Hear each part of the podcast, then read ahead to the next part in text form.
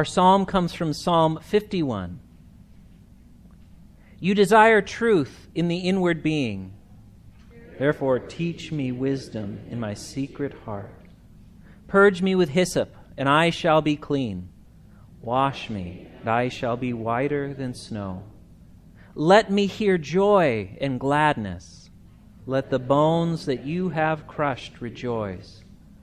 Hide your face from my sins, and blot out all my iniquities.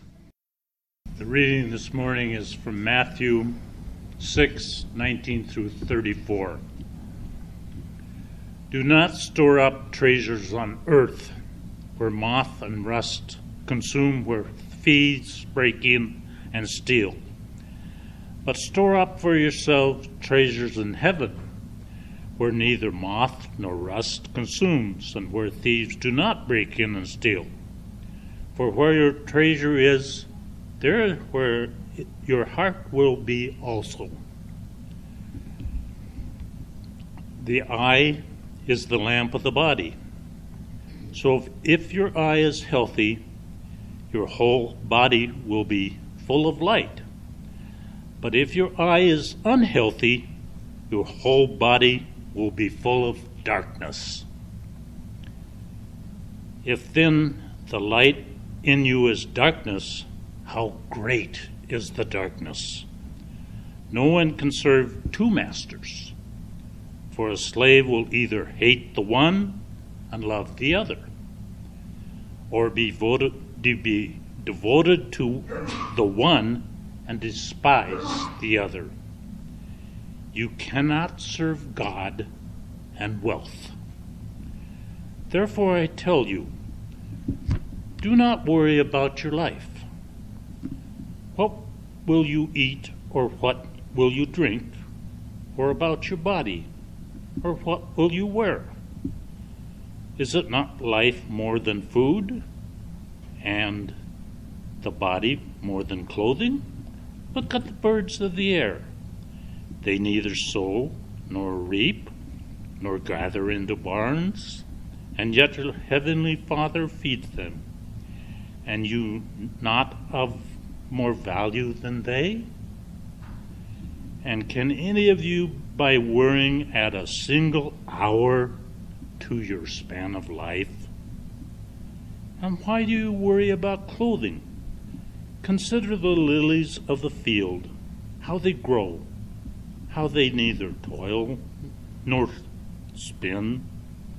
Yet I tell you, even Solomon, in all his glory, was not clothed like any of these.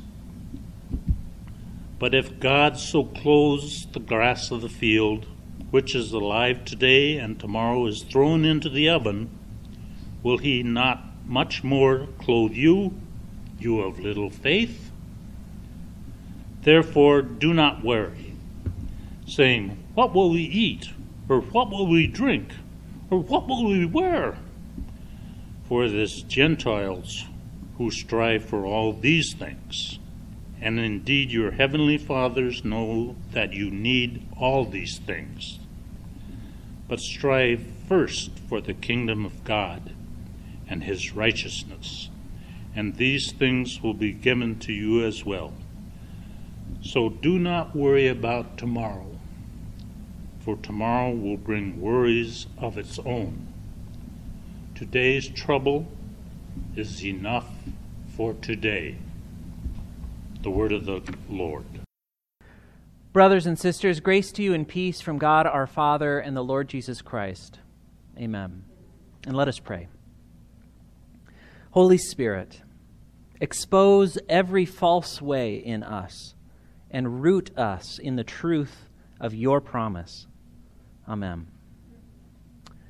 Well, as I mentioned at the beginning of the service today, we are starting a three part sermon series on stewardship and generosity. So, for the next three Sundays, beginning today, we are going to be thinking about our relationship to what we have, to our treasure, whatever that may be.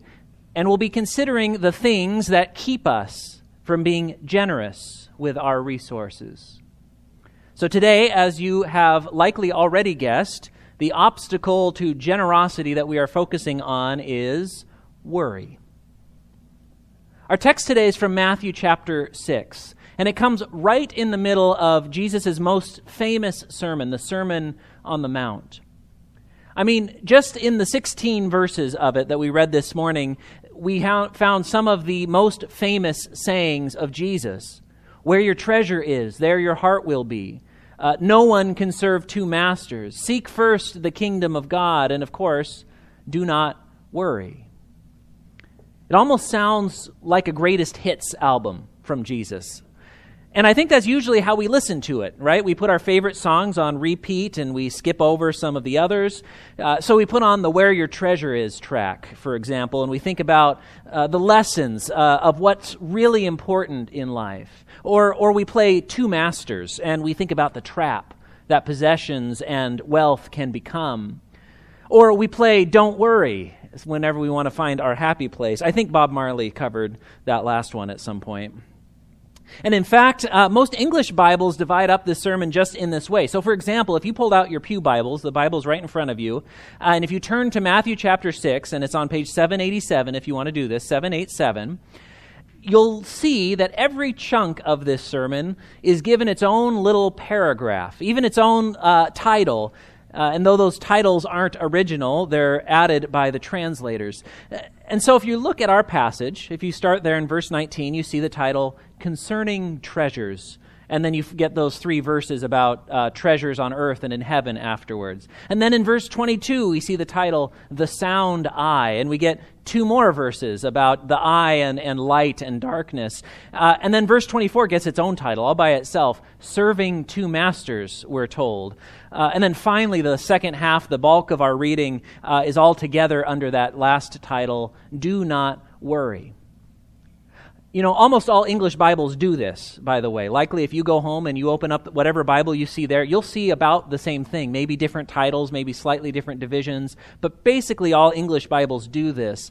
And, you can understand why. The translators and the Bible publishers would want to do this. It, it makes it easier to read, right? It makes it easier to, to find the passage you want. If you're looking for a passage about treasure, you see uh, concerning treasures, and you know you're in the right spot.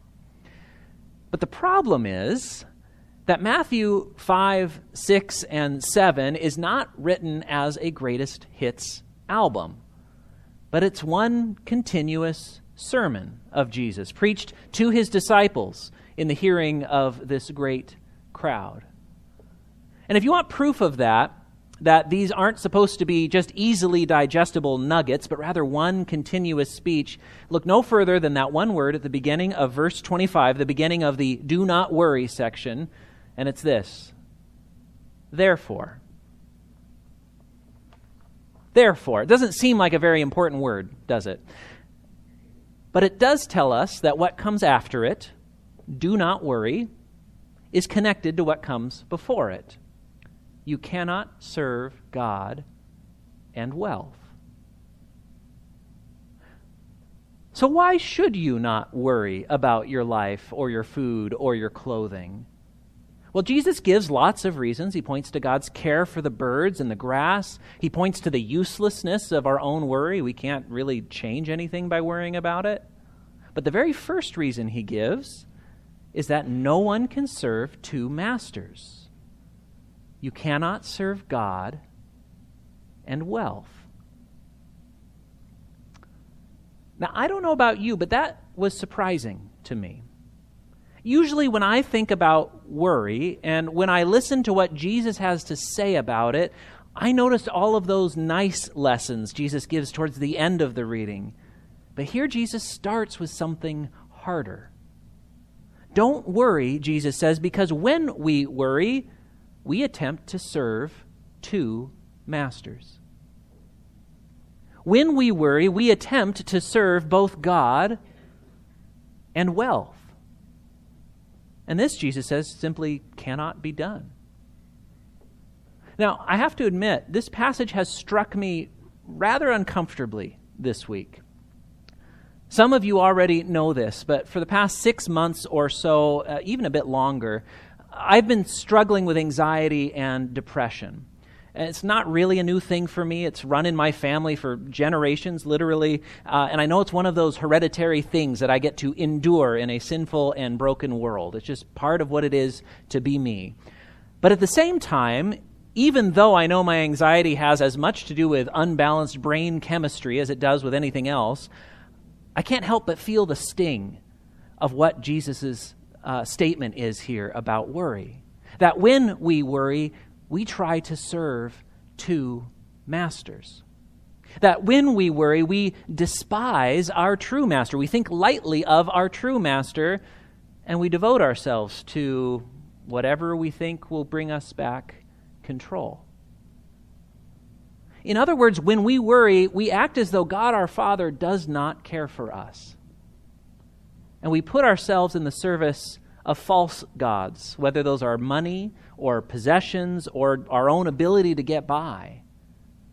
We become idolaters.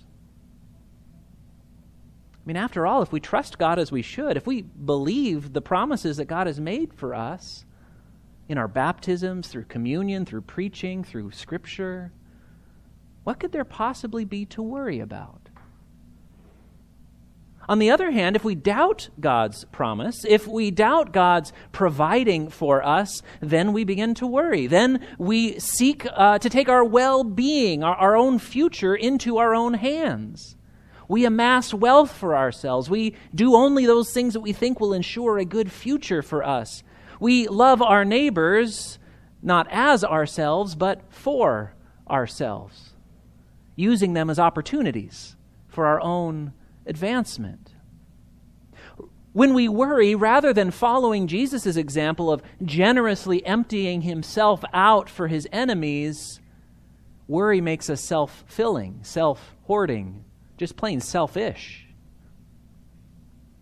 Now, I know some of you out there are worriers in much the same way I am.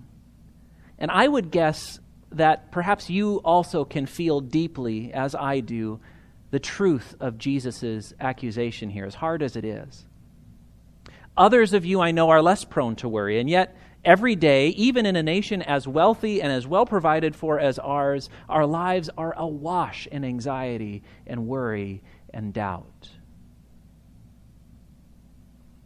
So, what are us worriers to do? Well, first, I think it's important that we recognize worry for what it is.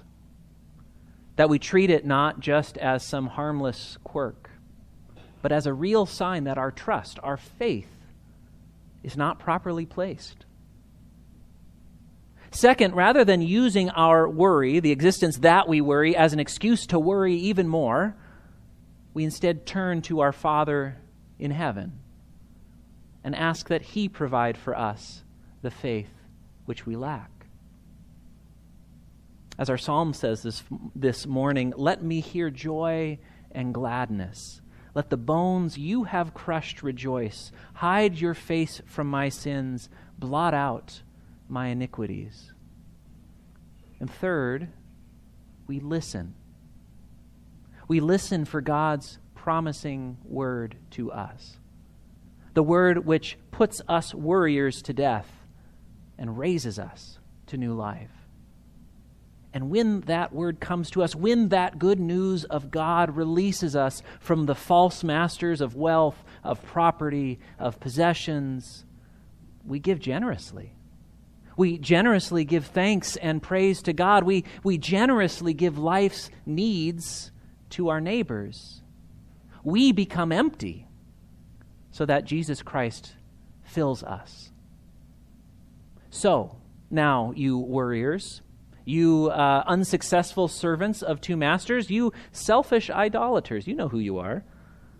Hear the word of your gracious Father, who cares for you far beyond your wildest imagination.